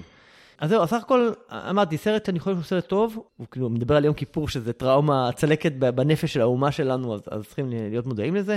אה, אני חושב שהוא כן אה, סרט חשוב ו- ומעניין. זהו, בגדול אה, זה מה שחשבתי. איזה נחמד שהלכנו לראות את הסרט ביחד, יצאנו ולא דיברנו. לא דיברנו עליו. בשביל לשמור לדבר עליו פה. לכאן. כן. כן, כן, כי עכשיו אפשר לראות אם אני חשבתי אותו דבר. נכון. אז אני אתחיל גם ברקע, וההיכרות שלי בכלל עם, עם מלחמות. כי אני חושב שאנחנו, זה קשה להגיד את המשפט הזה, אנחנו דור אחר.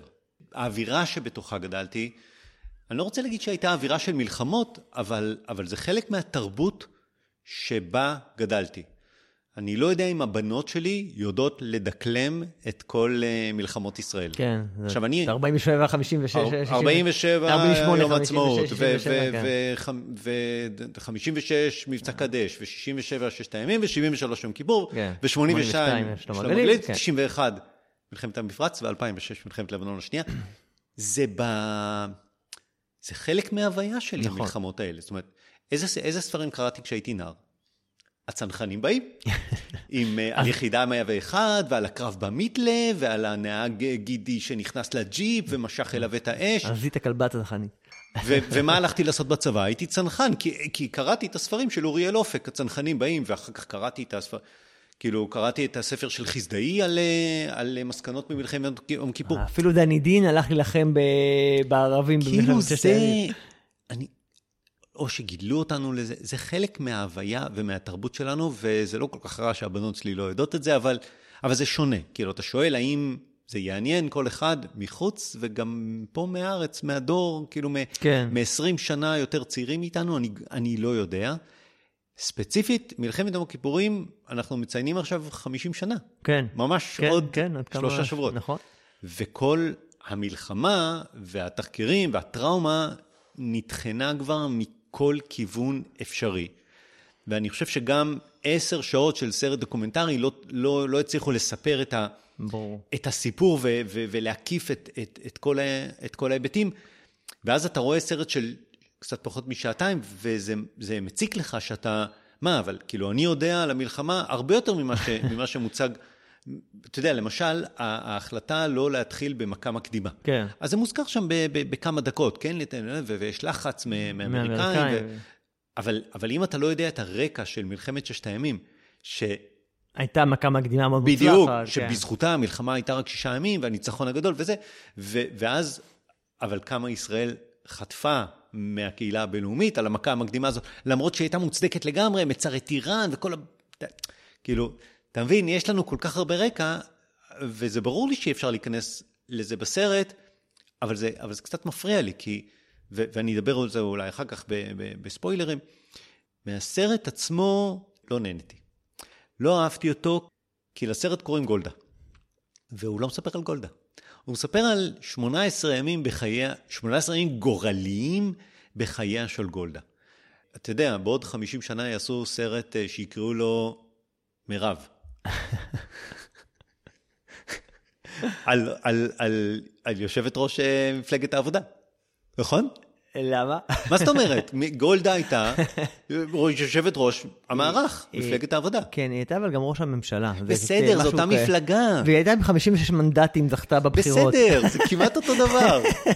לא, מה שאני רוצה להגיד זה שזה מרתק, גם, הסיפ... גם הסרט מירב, הוא יכול להיות סרט מרתק, שאתה, שאתה יכול לשאול איפה, איפה גולדה גדלה.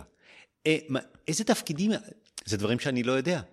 אני, כי, כי ב-73, מה, הייתי ילד.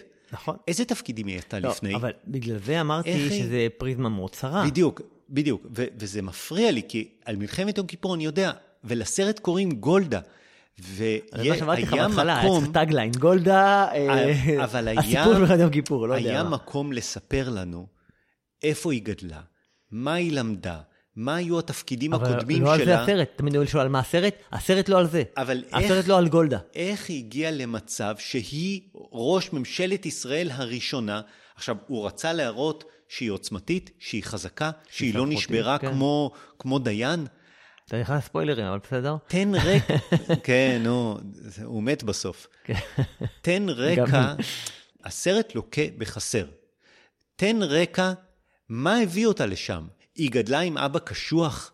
גנדי, שהצליחו לספר קצת באיזה כפר הוא גדל ומה הביא אותו להיות כזה פציפיסט, הצליחו. אבל זה לא על זה הסרט. הסרט הוא לא ביופיק על גולדה באמת. הוא סרט על... אה, אתה- הוא נכון. הצצה ל-18 יום בחייה של גולדה, שמקרינה, רגע, על- כן. על- האופי שלה, ועל יכולת קבלת החלטות שלה, ועל ה- ועל ה- אמ, עמידות לא. שלה וכולי, אבל לא על מה הביא אותה לשם. לא מעניין. אני, אני לוקה בחסר, נגיד ככה, לוקה אוקיי. בחסר איך היא גדלה להיות מי שהיא הייתה. נכון, זה מעניין. רצה- זה מעניין, וזה לא- מעניין. וזה לא היה נכון. בסרט, אבל זו החלטה מודעת. נכון. זה לא איזה, אתה יודע, לא, לא, וואי, ברור, אבל אני חושב... אולי זה החמצה, אולי בדיוק. זה, אבל... זה מה שאני כן. רוצה להגיד. אתה לא מקבל שום תשובה איך היא הגיעה לא. ל-18 הסרט לא- יום לא האלה, עושה ומה. הביא אותה לתפקד. כן טוב, לא טוב, זה אה, נ- נתון במחלוקת. ואני חושב שבגלל זה הסרט אותי גם לא עניין, גם לא היה טוב, וחוץ מזה, הוא, הוא היה מאוד, אה, מאוד פלקטי, מאוד אה, קלישאתי. אני חושב שגיא נתיב עשה עבודה לא טובה, אני חושב שהוא... הוא... הסצנות שהיו שם היו מאוד מאוד קלישאתיות, היו מאוד צפויות. התמונות ש... שגרמו לו, ש... שהוא הביא בשביל לספר את הסיפור, לא היו חדשות ולא יודע. בשעה אפלה שלא ראיתי, נתנו רקע על צ'רצ'יל? איך הוא הגיע? בטח, ומה? אוקיי. בטח, מתחילים מלפני שהוא נבחר. כן. בטח, בטח, בטח. אה, אז זהו, לדעתי זו הייתה אכזבה. אני, עד כדי כך שאני חושב שאני אמליץ לאנשים לא ללכת לראות אותו, כי הוא לא וואלה. מספיק מעניין, כן. אני חושב שאולי בחו"ל, כן, אתה יודע, שמעתי איזה ביקורת, אה, מישהו שראה אותו בחו"ל ואמר, אני לא כל כך מכיר, אני לא זוכר את מלחמת 73, אה, אבל ישראלים יכול להיות שיתחברו אליו יותר. כאילו, הוא אמר משפט כן. הפוך. אז אני לא יודע. אה, בקיצור, אני לא, אני לא חשבתי, אני חשבתי שהבמאי עשה עבודה לא טובה, אה, סיפר סיפור לא טוב. אבל אני חושב שוב, אה, שלנו, אז, אז אתה יודע, אני לא יודע, לה... קשה לי להפריד אותו מהעשייה אה, כסרט קולנועי עצמאי, אבל כסרט שהוא חלק מחובר להוויה הישראלית, של מלחמת יום כיפור, של התקופה שחיינו אותה, של כל המטען שלה, אני כן חושב שהוא חשוב ל- Mm. ל- לישראלים. כן הייתי רוצה שהילדים שלי יראו את זה, ויתחברו יותר אני ל- לא. למורשת. יש מקורות מידע יותר טובים. באמת. נכון, כי אבל אני הם- חושב שהוא לוקה בחסר, אפשר לדבר על זה, אני לא יכול לדבר יותר מדי, כי אנחנו לא בספוילרים. אני חושב שהוא לוקה בחסר, אני חושב שהוא לקח איזשהו פריזמה מאוד מאוד מאוד צרה, לטעמי צרה מדי. עד כדי כך שהוא מפספס, ולא הייתי רוצה שהבנות שלי יכירו את ההיסטוריה של ההנהגה ומלחמת יום הכיפורים מתוך הסרט הזה, ואני חושב שהסרט הזה לא תורם שום דבר למאגר הידע או, או ללמוד על מי זאת גולדה. לא, אתה, אתה יכול לקרוא את, את העמוד ויקיפדיה, אתה, אתה תדע יותר. כן, אני אה. חושב. אני חושב. אולי. דרך אגב, אמרת שעכשיו זה 50 שנה לכיפור. ובמקרה, בדיוק בחודש האחרון אני רואה כאילו 50 שנה לכיפור, 30 שנה לאוסלו, Mm. ו-40 שנה בדיוק דיברו שבוע, 40 שנה לבגין שאמר איני יכול עוד, כאילו הכל ב- באותה תקופה. אני ו- בשלוש. כן, אתה יודע, 73, 83, ת- 93, כאילו זה, זה, כן. זה חודשים משמעותיים כנראה בהיסטוריה הישראלית. אה, כן. כל עשר שנים קורה משהו, מעניין מה יקרה ב-2023. כן. טוב, בוא, בוא נעבור לספוילרים, שנוכל יאללה.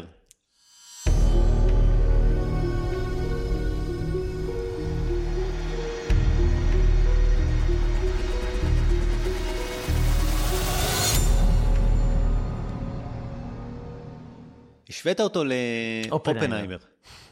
כל סיפור המסגרת באופנהיימר זה שתי הוועדות. נכון. הוועדת בדיקה, אה, ל... איך קראו לו? למדען השני, לרוברט דאוני ג'וניור, כן. שטראוס. שטראוס. אה, וכל, בעצם בתוך ועדת החקירה לאופנהיימר, בוועדת חקירה הוא מספר את הסיפור. נכון. וההתמזגות בסוף של הסיפור דרך הוועדה הזאת זה מוטיב מאוד מאוד מאוד חזק בסיפור. ופה אה, אני לא הבנתי מה הצורך שלו להביא את ועדת אגרנט. נכון. כי זה סתם, היא כאילו מספרת את הסיפור דרך הוועדה, אבל תדמיין את אותו סרט בלי ועדת אגרנט, בלי שהיא מספרת את הסיפור בוועדה, אלא פשוט אותו סרט, תשלוף לא, החוצה את הקטעים אני אגיד לך האלה. למה. אתה לא לומד יש שם שאלה. שום דבר. לא, יש שם שאלה, אני חושב. אוקיי. השאלה שעולה גם במהלך הסרט זה בעצם אם היא, כראש הממשלה, שהייתה בראש הפירמידה והייתה אחרי ואישה ולא גנרל שבצבא, וגם היה תקופה שהיא, אה, משפט שהיא אמרה, אני לא מקבלת את ההחלטות האלה, אני לא הגנרל וכולי, אם היא בעצם, וזה משהו שגם בנרטיב הישראלי, האם היא אשמה ב- במלחמת יום כיפור, נכון. בהכנה למלחמה, בקבלת החלטות במלחמה, בתוצאות הקשות של כן, כן, המלחמה, וועדת אגרנט נקטעה אותה מזה. לא, נקטעה ב- אותה מזה. תראה את כל הסרט, תשאיר את השקופית בסוף, אותו סרט. אין הבדל. הוא לא- אבל- הוא לא מכניס שום דבר. אבל גם לא מתייחסים הרבה לוועדה, יש שם שלוש סצנות על הוועדה. יותר מזה, הוועדה נקטה את כל הדרג הפוליטי, נכון. ומצא את הדרג הצבאי אשם, עד כדי כך שבסרט עצמו, חלק מהנרטיב של הסיפור זה שמי שהציל את עם ישראל, חוץ מהחיילים כמובן, זה דדו וגולדה. נכון. זאת אומרת, בסרט הוא מראה, עכשיו הדרג הצבאי דווקא... אבל הוא לא, הוא אפילו לא טורח לספר לנו שוועדת החקירה מצאה את אה, דדו אשם. כן. הוא לא מספר לנו את זה, ובגלל זה אני הוא לא גם רוצה מספר שהבנות... שדיין וגולדה התפטרו אחרי חודש שהם, בדיוק, שנבחרו פעם שנייה. בדיוק, והוא לא מספר שדדו אה, נפטר מהתקף לב בעקבות, ה- 51, כן. בעקבות הוועדה הזאת. הוא, כאילו, זה עד כדי ככה הסרט לוקה בחסר ולא מספר. היה לו נרטיב, הוא רצה לספר לנו שגולדה הייתה עוצמתית וחזקה ולא נשברה כמו דיין. נכון. אה, ניהלה את לא רק המטבחון. יודע, בכלל, היא היה- הייתה לה קור רוח וסמכותיות, כן, ולקחה כן, כן, אחריות, בסדר. והגנרלים התפרקו והיא תפקדה. כן, לא יודע מה גנרלים אה, התפרק, משה דיין לא, התפרק. משה דיין התפרק, שר לא, לא רק הביטחון. גם אלי זעירה היה... אלי. זעירה הוא לא, אלי זעירה היה, אה, אה, נו, אה, ראש מודיעין. נכון. כאילו, בסדר, אבל הוא זה ש... כישלון הקונספציה. בדיוק. הוא לא התפרק או לא, כן, זה לא, זה לא כן. מעניין. שר הביטחון התפרק, אבל בצבא אני לא בטוח. אז הנרטיב אמר, גולדה לא התפרקה כמו דיין, גולדה דאגה לחיילים, וגולדה ניהלה את אה, מערכת היחסי החוץ מול אה, הברית נכון. בחוכמה, בעורמה וב... נכון. אוקיי, אלה שלושת הנרטיב, הנרטיבים, ואת זה הוא סיפר, והוא כאילו שם לנו כאילו כאלה מכסים על העיניים שלא נראה את כל מה שמסביב. אה, אני חושב שמיותר, כי תחשוב, לא, לא יודע, הראית לנו את דוד, את דדו. תשים שקופית בסוף, תספר בשני משפטים על דדו, כן. עושים את זה בסרטים, לא הייתה נכון. סיבה לא לעשות את זה. וזה זה לא שזה עצבן אותי, אני חושב שלא, אני לא נהניתי מזה, אני חושב... איך זה לא מוזכר ש, שהממשלה של גולדה התפטרה בלחץ? כאילו, אז אוקיי, היא הוא... נבחרה עוד פעם, אז, אז כאילו הוא כתב... היא נבחרה עוד פעם, כן. אפילו אחרי כישלון, ואז וחודש אחרי זה התפטרה. כן, אז אה. כאילו הוא כתב, בניגוד. לזה שבישראל, אה, לא, כאילו, חו- חוות הדעת היא שלילית, בעולם היא יצאה, אה, לא יודע, באופן חיובי. אני, כן. אני אפילו לא בטוח שזה נכון. הוא הוסיף שם את האלמנט של הסרטן שלא הכרתי, כן, ש- שהיא הייתה חולה תוך כדי. והסתירה את זה מהציבור, זה משהו ידוע, כן. שהיה לה זה, והסתירה, כן. כן. ו... תראה, היו, היו, היו כמה דברים שאני כן אהבתי בעשייה הקולנועית, גם, וגם בדמויות. זה דמות שהוא צי, צי, צייר את גולדה כדמות שהיא מאמה כזאת. מכינה בעצמה את. האוכל, במטבחון, מ- במטבח. משם, משם הגיע הביטוי, המטבחון. אה, וואלה? כן, כן. לא ידעתי את זה. אז היא מכינה בעצמה את האוכל, היא מאכילה את קיסינג'ר מרק בורשט, חשוב לה, והיא יושבת כמו מאסטר שף שם לראות איך הוא טועם כן. את הבורשט וטעים לו. היא גם מערכת אצלה במטבח, שועי העולם אצלה במטבחון, כאילו. זה היה משהו נורא, נורא נחמד, והניגוד הזה בין גולדה החזקה, החיצונית, שהודפת את הזלזול שלא קמים בשבילה שהיא מגיעה, ומתמרנת את האמריקאים, כמו שאמרת, לבין מה שעבר עליה באופן עצמאי. והאדם היחיד שהייתה באמת פתוחה אליו, ומקרוב אליו זה היה העוזרת שלה, לו קידר, ש... אה, שהיא הייתה חברה אמיתית שלה, ורק בפניה היא בעצם התפרקה ודיברה, מה זה, היא- אתה יודע, דיברה את מה שבאמת הליבה ואת המחשבות אה, לפעמים שהיו לה על אל תתני להם לתפוס אותי, ואתה יודע. אה, אני חושב שזה צד מעניין בגולדה, אתה יודע, שכמו אמרת, לא דיברו על זה, אבל זה שהייתה בעצם, היא הזכירה את זה, שהייתה פליטה רדופה. אה, שהגיעה מקייב, ושהיו פרעות, והיא אמרה, אני כבר לא הילדה הרדופה הזאת, כן. והיום היא נושאת את משקל העם היהודי על כתפיה, זה, זה, אני חושב שזה היה כן נקודה אה, יפה שעלתה שם, היה אפשר להרחיב עליה יותר, אבל, אבל זה כן נקודה יפה שעלתה. אני חושב שהשחקנים הישראלים היו קצת אה, מוזרים שם, אני, כאילו, קשה היה לי, היה לי דיסוננס. מאוד. רמי אויברג היה גרוע, ממש גרוע לדעתי, סליחה, אהוד- אבל ממש אהוד גרוע. קנולר כשרון. אוהד קנולר היה מיותר, כאילו זה היה סתם, אה, כן. אה, כאילו דחקה. דחקה על כן, שרון, יום- שיום יום אחד תהיה ראש ממשלה, אם תמשיך, כאילו זה היה דחקה, והוא גנב את העוגה שם. לא מתאים, לא מת- כן. לא מותאם ולא מתאים. הוא גם זה לא היה, הוא לא היה קשור, מה, בגלל שהוא, כאילו מה, הוא היה... לא, לא, הוא- הוא היה הוא- במלחמה גנרל בדרום, אבל כשהוא הגיע הוא- לגולדה... לא, כי הוא המרה את אה, פיו של נכון, אה, אלוף ב- פיקוד הדרום, דרום, את של... אה, ברן, מה- כן. כן, הוא... עכשיו- אז זה לא מוזכר בסרט, זה כאילו. נותנים שם איזה משהו בדיוק. כזה. אה, המבטאים שלהם לא התאימו, זביר בנדק לדוגמה, לא בתור כן. אלי זעירה, לא יודע. אה, ליאור אשכנזי, אני חושב שהיה בסדר סך הכל. כדדו. אה, כדדו. אה, נכון. הוא שיחק דרך אגב בשעת נעילה, שזה מצחיק, זה גם על כיפור. תומר קינן, ששיחק את צבי זמיר, אני חושב שהוא היה דווקא מעולה. כן. הוא גם שיחק, אמרתי, בשישה אפסים, הוא שחקן מצוין. גם העירוב של האנגלית והעברית היה מוזר. אני מבין את ה- את ה... אתה יודע, את המניעים של סרט בינלאומי, רוצים שיראו אותו, אמריקאים. מעט מאוד. עברית. מעט מאוד עברית, בדיוק. כאילו, כן. גולדה במטבחון מדברת אנגלית, נו, כן, אתה יודע, לא לא אמין. אה, והישראלים במבטא האמריקאי הקלוקל שלהם. היה משהו בשפה הקולנועית של גיא נתיב, ש, שהרבה דימויים, סגנון ויזואלי, שהוא מצד אחד היה יפה ומרשים, אני נראה שזה היה לפעמים קצת מאולץ ויותר מדי, קלישאתי ודוח... אבל היה, אתה יודע, הקלוזאפים, היו מלא קלוזאפים על, על גולדה כן. ועל העיניים של דיין וזה. אה, היה את עשן הסיגריות כדימוי לערפל הקרב, ואולי למשרפות השואה, אני לא יודע לרמוז על, ה, על ההיסטוריה. הייתה את המצלמה שלפעמים מסתובבת ומתהפכת כזה, ואתה יודע, ורואים פתאום את השולחן הפוך וזה. אה, גולדה במסדרון בדרך לכימו, שהזכרת, היא רואה ארונות של ארונות קבורה כזה בדרך, גופות כזה על ה... בדרך לכימו תמיד. אה, הציפורים, היו שם דימוי של הציפורים שראתה לא בשמיים. הבנתי ואחרי- מאיפה זה הגיע בכלל. אה, היה את לא הבנתי. המדרגות הלולייניות האלה, שרואים אותה... יורדת לבור. כן, תמיד רואים את המדרגות האלה, וזה. כן. ואת הדימוי הזה עם הפנקס, שרושם מספר הרוגים כזה, כמו איזה פנקס רשימה למכולת. כן. כן. כן. אה, אה, אז תראו, היה הרבה שפה ויזואלית כזאת שהייתה לא מספיק חדה, אבל כן, אני חושב שהיה צילומים יפים. כאילו, יפים. ו- אני חשבתי שהייתה שם, דחפו לנו בכוח לגרון את המלודרמטיות, הקריאות בקשר, שאתה יודע, אני שמעתי את הקריאות האמיתיות בקשר, לא, לא בזמן אמיתי, בכל הסרטים. אחר כך. אתה מבין? שמעתי את הדבר האמיתי, לא בזמן אמיתי, כן. את, ה, את ההקלטות האמיתיות של אה, רשתות כן. הקשר במלחמת יום הכיפורים, שמעתי. בסרט זה נשמע מאוד לא אמין. מצד שני... יש את החומר האמיתי והוא לא השמיע אותו, ומה שהוא כן השמיע נשמע מאוד שונה מהדבר האמיתי. אבל אני לא יודע כמה זה שונה, אולי. לא, אבל... לא, זה לא, זה לא הדבר האמיתי וזה נשמע רע מאוד, אבל אני מאוד חושב שזו הייתה. בחירה מעניינת לא להראות בכלל קרבות.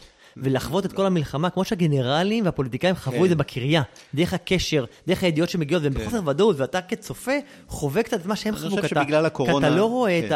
את המלחמה, ואתה רק שומע את הידיעות ורואה מה שהם אומרים, לא אני לא חושב שזה בגלל הקורונה, אני חושב שזה... בגלל כן- הקורונה לא היה לו כסף, לא.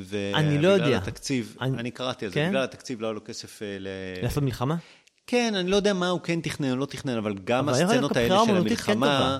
כן יפה, אה, שאתה אה, חווה את המלחמה דרך, כמו שהם חוו אותה, לא- מהבור בקריה. אז אני חושב שלא לא העבירו בכלל את החוויה של המלחמה.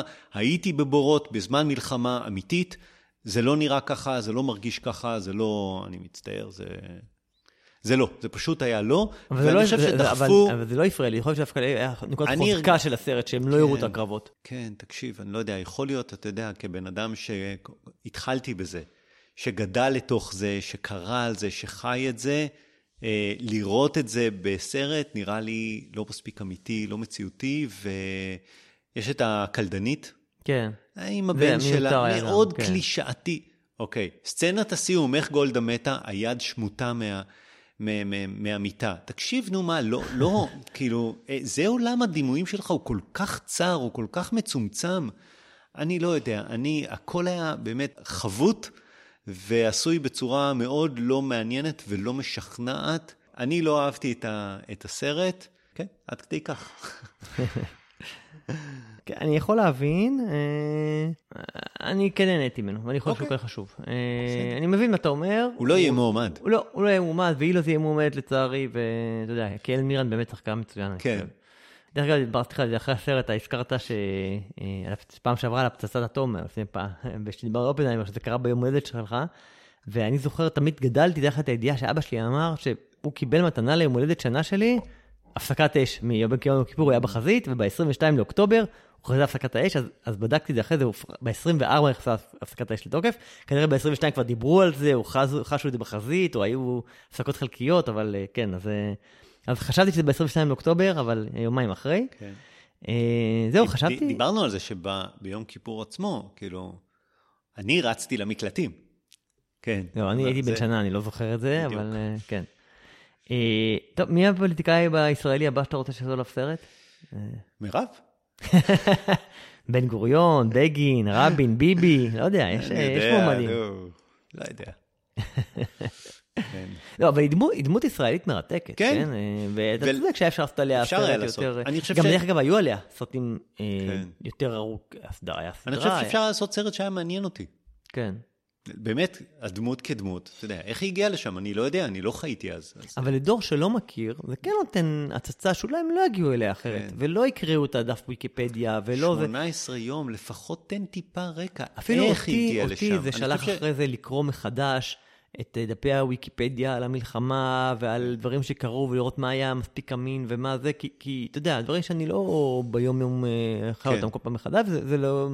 מכניס את העניין וללכת לקרוא על זה שוב וללמוד את זה שוב ולראות מה כן היה ומה לא היה. ו... למשל, יש את הקטע בסוף, שרואים אותה אה, מדברת עם סאדאת ונותנת לו איזה מתנה, זה קטע אמיתי, דרך אגב, זה היה קטע כן, כן, בטח. זה לא היה לא, אלי לא, מירן. רואים. אה, זה היה גולדה עצמה, ונותנת לו איזה מתנה, והם צוחקים, ודחקות וכאלה, שהיא כבר לא הייתה ראש ממשלה אז, זה היה נכון. ב-77, נכון, נכון. 8, לא זוכר זה, כן. ו- והוא הגיע, ל- הוא הגיע לביקור, ו- וגולדה כבר, שהיא כבר לא הייתה בהנהגה, והיא כבר הייתה ממש בערוב ימיה, היא מתה ב-78, נפגשה איתו, והם באמת צחקו, והחליפו מתנות, ו- וזה זה הקטע היפה של, אה, שבעצם עוד דבר שהסרט אומר בעצם, שהיא באמצעות, אתה יודע, זה מה שאנחנו יודעים, שיום כיפור הביא בסופו של דבר את השלום עם מצרים, כי זה... וזה גם דרך אגב, הייתה המטרה של המצרים, שיהיה כן. מלחמה שאנחנו נבין שהשיכרון כוח... אה, אה, כמו. שאמרתי, גם עשר שעות דוקומנטרי לא יצליחו להכיל את כל המאורעות, אתה יודע, תסתכל עכשיו מה קורה לנו, כאילו, ביום אחד, אם יש איזה משהו קטלני, אחרי שעתיים הוא כבר לא בכותרות, כי כבר קורה משהו אחר. ב-72 סד... אה, ב-72 סאדאת רצה, רצה לעשות שלום, כן. וגולדה לא הסכימה. לא, לא, לא הסכימה, זאת אומרת, אז עושה מלחמה, ואז היא הסכימה. בדיוק, אז כאילו, אתה יודע, תלוי ממתי אתה מתחיל לספר את הסיפור. כן. כאילו, אתה יכול להגיד, זה בזכות גולדה שהיה שלום, בזכות גולדה הייתה מלחמה. כן. כן. אה, כן, אתה יכול להגיד את זה גם משם. כן, אה, כן, נכון. אני מאוד שמח ששנינו ראינו, כרגיל אנחנו לא מסכימים. מצוין. כן, לא, תשמע, אני, שוב, אני לא חושב שזה היה סרט מדהים, מצוין, כן, וזה. אבל אני חושב שהוא כן סרט חשוב. אה, אבל אני לא הייתי ממליץ ואתה כן. כן, אוקיי, נכון. סבבה. לישראלים במיוחד. האמת שאולי אחת דווקא ללא ישראלים שיכירו קצת היסטוריה ישראלית יותר, אבל אה, כן. בסדר. טוב, נראה כמה הוא יעשה בקופות. אה, לא נראה לי הרבה, זה לא סרט שיצליח. האולם היה מלא. נכון, בארץ הוא מאוד מצליח, דרך אגב, כן. מאוד מצליח. יש, אה, אני לא זוכר את המספרים, 150 אלף צופים אולי כבר, משהו, כאילו, סרט אה, מאוד מוצלח אה, כן. בעיניים ישראליות. מעניין כמה הוא יעשה בעולם אבל, אתה יודע, הוא בטח יגיע לכמה לא. מיליונים בודדים, אבל אה, בסדר, זה גם משהו. לא סרט עם הרבה תקציב. טוב, מה... מה- מה בעוד שבועיים? אין לי מושג. שממה. שממה. בוא, אתה יודע, בוא לא נתחייב. טוב, סיימנו. אה, את הפרק הזה אני ערכתי, ואם יש לכם המלצות או ביקורות, אתם מוזמנים לכתוב לנו לסרקסטים את gmail.com, ואם חשבתם שהפודקאסט מעניין, אה, תשתפו אותו עם חברים, דרכו אותו באפליקציה. בזאת סיימנו להיום, נתראה בפרק הבא. יאללה ביי. ביי.